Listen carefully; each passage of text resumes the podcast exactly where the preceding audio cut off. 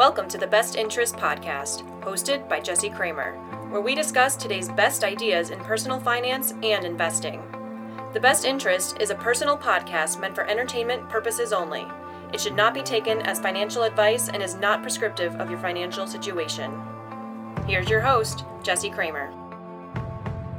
Hey guys, what's up? This is Jesse Cramer with the Best Interest.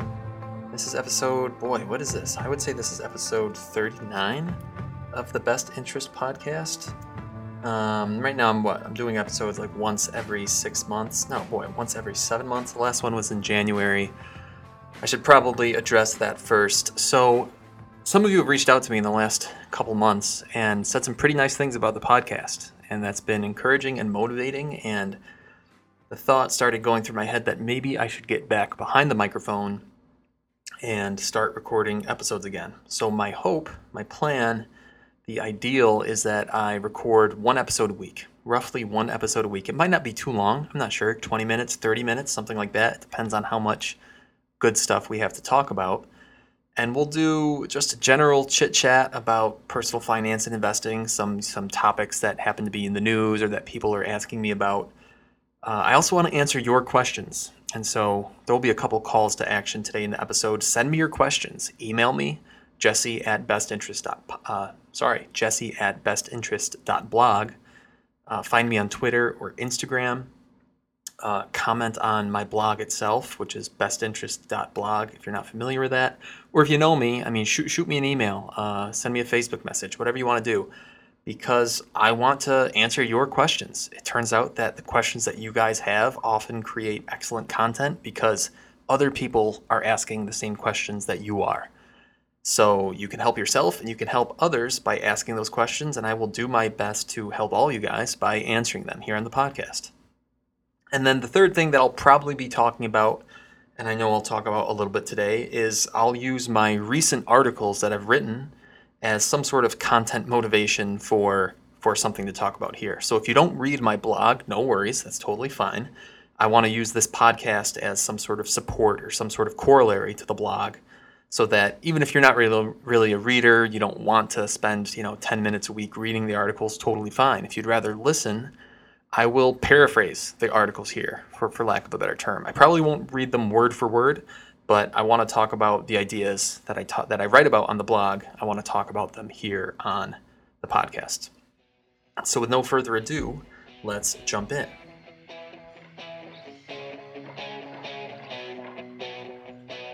So I have written 63 articles this year, which is kind of hard to believe, uh, being August 23rd. But especially earlier in the year, I was on this writing tear. right, I was writing sometimes two or three or four articles in a week, and I've, I've calmed down a little bit more recently.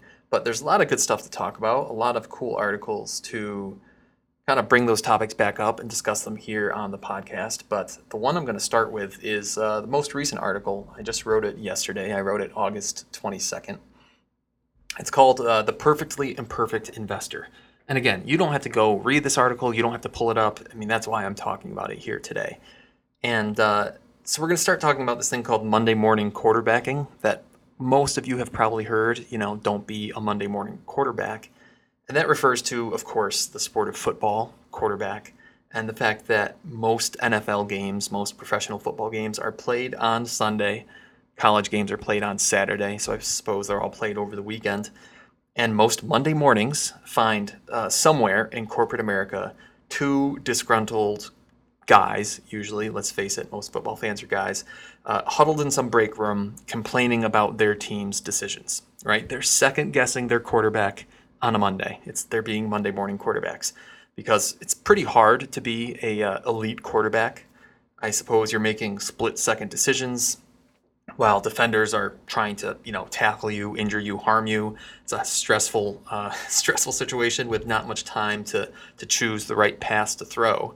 Uh, it's much less difficult to be you know staff accountant level three at some uh, mid level company and then just complain about the quarterback's passing choices uh, on a Monday.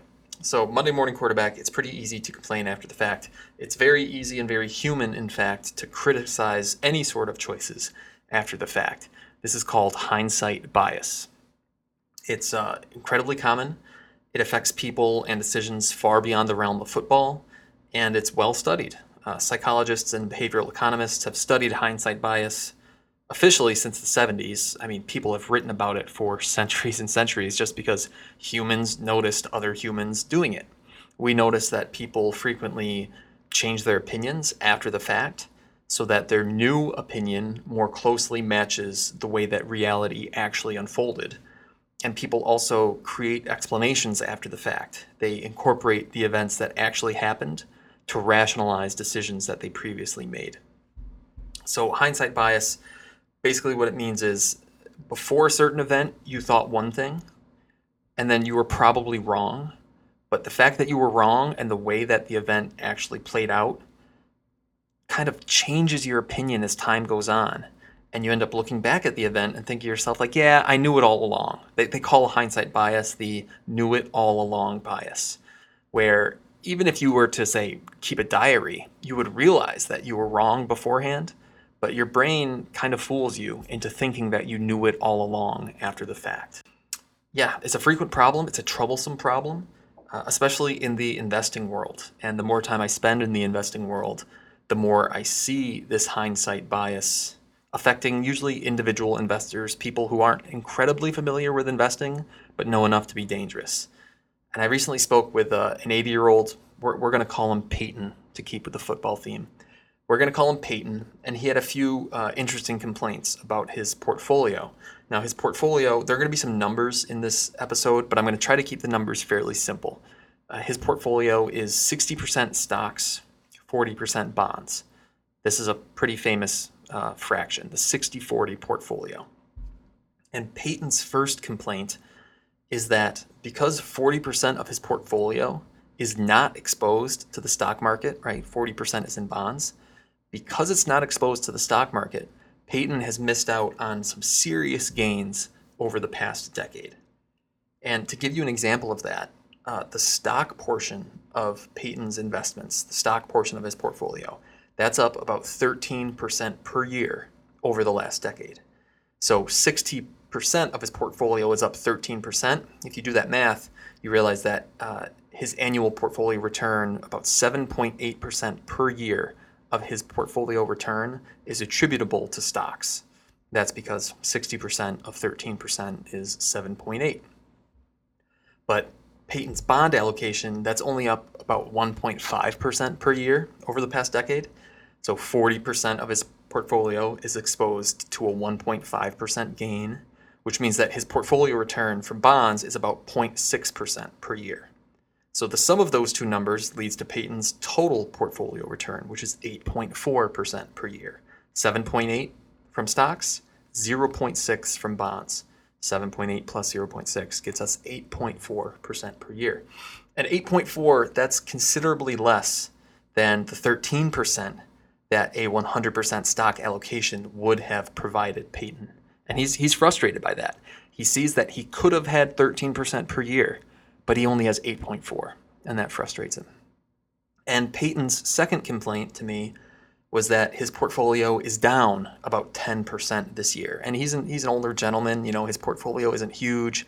He's drawing down his assets every year to, to fund his lifestyle, right? He's living off of his, his investments. So drawing down your portfolio while it also drops 10% is kind of like a double whammy. So it, it stinks for him that he's lost about 10% this year. Losing value is never fun.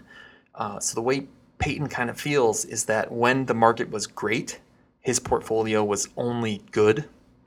And now that the market is down, Peyton's portfolio is down too. So he feels like he's getting the worst of both worlds. He underperformed when the market was great, and now that the market's down, well, he's down too. He's not down as much as the overall market this year, but you know, he's he's down, and being down stinks. So Peyton's questions to me were were simple. The first one was why wasn't I invested 100% in stocks up until the end of 2021?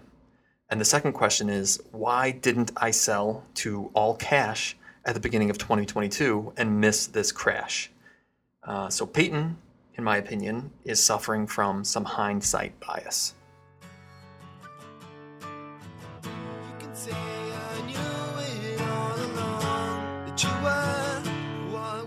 So, to help explain Peyton's hindsight bias, uh, I want to think about something that I call the perfect investor. This idea, maybe they're a real person, we'll get to that later, but this idea called the perfect investor. So, the perfect investor, they allocate uh, their portfolio to uh, 100% into stocks when the market is at a local bottom, right? They buy low.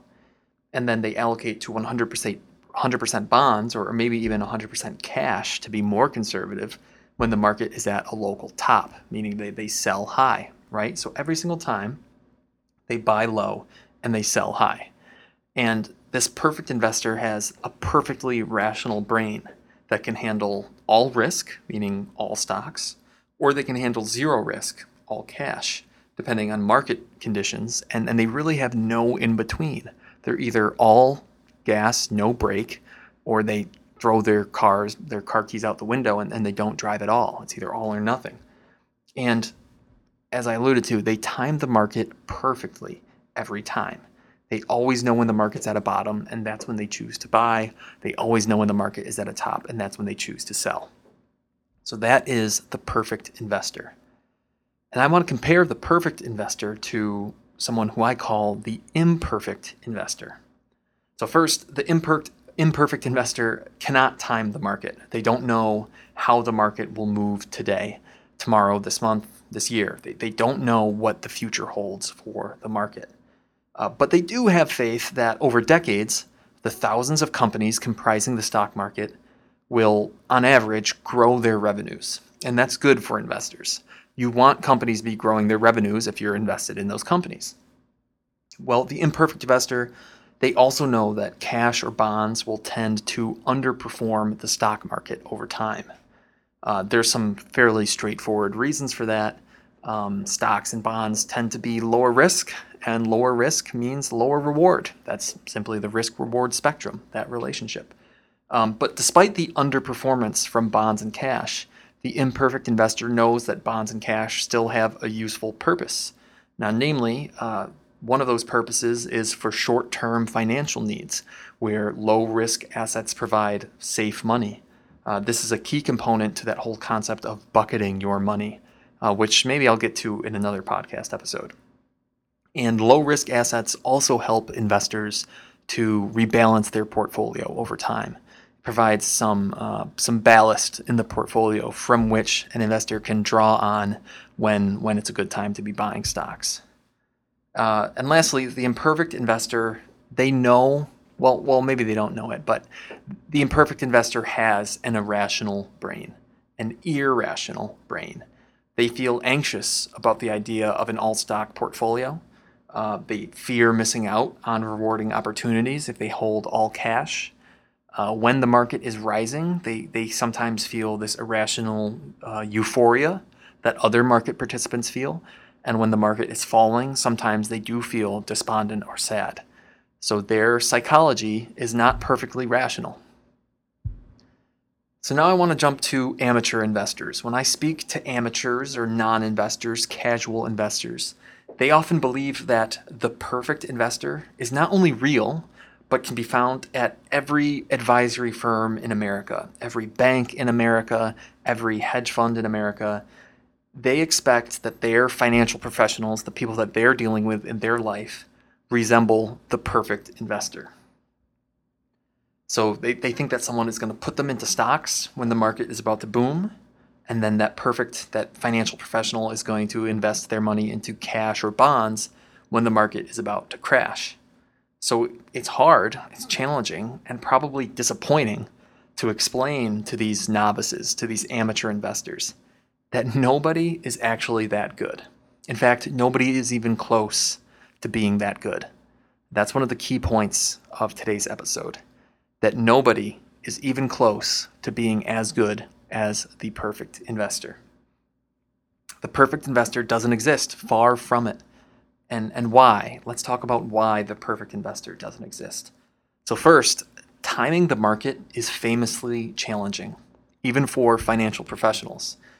Now, but surely you might think a professional can get their timing close, right? So, so maybe they aren't perfect to the day, but they should be able to see the market drop for a few weeks, pick up on that trend, and then sell before the market drops even more, right? Or maybe they see that the market rises for a month and then they buy stocks before the market rises even further, right? They pick up on the trend early and they react. But again, that's not really how the stock market works. That's not really how financial professionals tend to work. The market movement is actually pretty random. Um, it's getting, and this is getting a bit technical, uh, but the stock market is anything but smooth, and it often exhibits something called long tail behavior. Now, a long tail, that's where a small number of, tra- in this case, trading days, account for a large portion of the overall market return. So I'll say that one more time. A small portion of trading days account for a large portion of the market's overall return. Now, to give you an example, we're going to look at the S&P 500 from 1990 until 2019. During that time, we're going to exclude dividends for now. Uh, during that time, the S&P 500 returned an annualized average of 7.7% per year. Now, the best day in each of those years accounted for, on average, a 3.8% return. So again, on the year, the market returned 7.7%. The single best day accounted for 3.8%. Okay? Now, the best two days combined accounted for a 6.9% return. The best three days combined accounted for a 9.5% return. In other words, if an investor was so unlucky as to miss the three best days each year, it would turn their 7.7% gain into a 1.8% loss. So, that in a nutshell is the problem with timing the market. It is very easy to get your timing wrong by a week or a month or a quarter. We've been over that, right? You can't get it right to the day, but what if you're wrong by a month? Well, the problem is if that month happened to contain the best day or two or three, you can completely hamstring your portfolio's return. And that often isn't a risk worth running. So remember, markets are comprised of people, right? People like you and me. And in the marketplace, those people vote with their dollars, creating demand for particular assets, stocks, let's say, creating demand for particular stocks, and that demand affects those stocks' prices. It's hard to vote correctly every time, every day. That's really what you're asking someone to do if you want them to be the perfect investor. You're asking them to vote right on every stock that they buy or sell every day. And as the simple example that we just talked about shows, getting those votes wrong a few days a year can be punishing. The perfect investor doesn't exist. It's too hard for real humans to be that perfect. But then we have to ask an important question if the perfect investor doesn't exist, then who are the best investors? Or at least who are the smartest investors? How do you be a smart investor? How can you be a smart investor? Now, ironically, the best investors tend to be per- versions of the imperfect investor. That, that person we were talking about before who is imperfect, their best skill by far is self awareness. So I'll say that again. The best skill, the best investors tend to be imperfect and one of their best skills tends to be self awareness. Now, for example, the best investors often eliminate the desire to time the market because they know that they can't do it. They don't worry about buying or selling on a daily basis. Instead, they tend to buy and hold for the long run. And only when they come to a point in life where they need to start selling in order to live off those assets, which for most people happens in retirement, that's when they stop buying and holding and they start selling. So again, they're self aware that they can't time the market. So they choose not to time the market. Pretty easy. Uh, these the best investors they tend to pick an asset allocation by understanding two criteria their need for investment return and their risk appetite they ignore the vicissitudes of the market and that's a fancy way of saying they ignore whether the market's going up or down the, the market the recent market performance doesn't change what their ideal asset allocation should be. Only their personal need for return and their personal risk appetite affect what their asset allocation should be. The, the best investors accept that their portfolio will never be perfect, right? When the market rises, They know that part of their portfolio likely won't be exposed to the good times. It's a bummer. It goes back to Peyton, right? Peyton holds a 60% stock, 40% bond portfolio. His portfolio isn't perfect, right? The perfect portfolio over the last 10 years would have been 100% stocks. But also, when the market falls, the best investors know that part of their portfolio will be exposed to the carnage, and, and that hurts.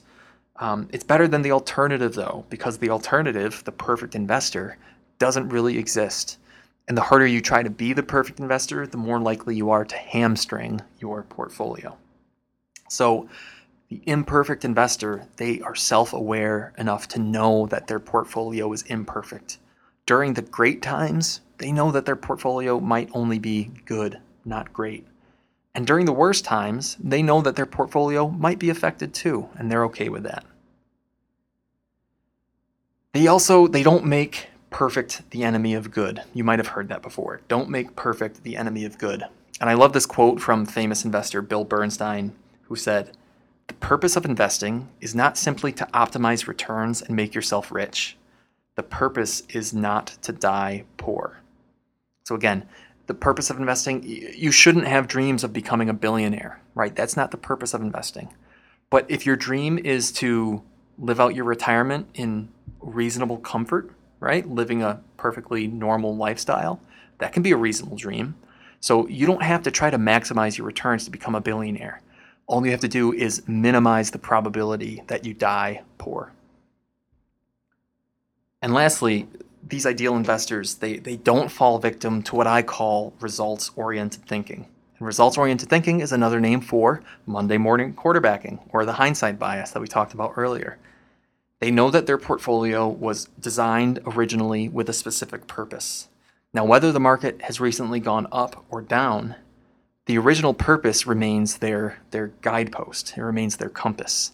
They don't let recent market affect whether they think their portfolio is good or bad, because the portfolio was good and is good based on their original purpose. So, those best investors, they would look at today's circumstances, what we've been talking about, and they would say, well, based on Peyton's goals and his risk tolerance and his timeline, how do we maximize his probability of hitting his goals and minimize his probability of financial failure? Now, maybe the answer is a 60 40 portfolio, like the one Peyton is already invested in. Uh, and if the market does go up next week, Peyton might ask, why was I in 60 40? Why wasn't I in 100% stocks? And if the market goes down, he'll ask, why do I own any stocks? Why am I suffering this loss? Again, he's Monday morning quarterbacking. He's suffering hindsight bias. He's asking the wrong questions. Because the simple truth is that the 60 40 portfolio maximized the probability that Peyton would hit his goals and it minimized his probability of financial failure. We made the best decision based on Peyton's circumstances at the time that we made the decision. That's all we can ask for. The future changes in the market, it neither confirms nor denies that we were right. Now, there's this great, great quote from Annie Duke, famous poker player, and now she's an author. And Annie said, Two things determine how your life will turn out luck and the quality of your decisions. Okay, guys, we can't control luck. All we can con- control is the quality of our decisions. And when we build, say, Peyton's portfolio, that's a decision that we control the quality of, and our role is to make the best decision possible. Whether the market goes up or down in the future, that's partly luck, and we can't control that. So the more you accept your investing imperfection, ironically, the closer to perfect you'll be. Now it's just too late and we can't go back. I'm sorry, I can't be perfect. Okay, guys, thank you again for tuning in. Again, this is Jesse Cramer with The Best Interest. If you haven't yet, check out the blog, bestinterest.blog. And uh, as a reminder, send me your questions. I would love to answer your questions here. In fact, if you want to send an audio file, I can probably find a way to sneak the actual audio file into the podcast. But if not, just write in. Send me an email, jesse at bestinterest.blog, or DM me on Twitter, find me on some other social media. That is all good. And uh, thank you again for listening to the Best Interest Podcast.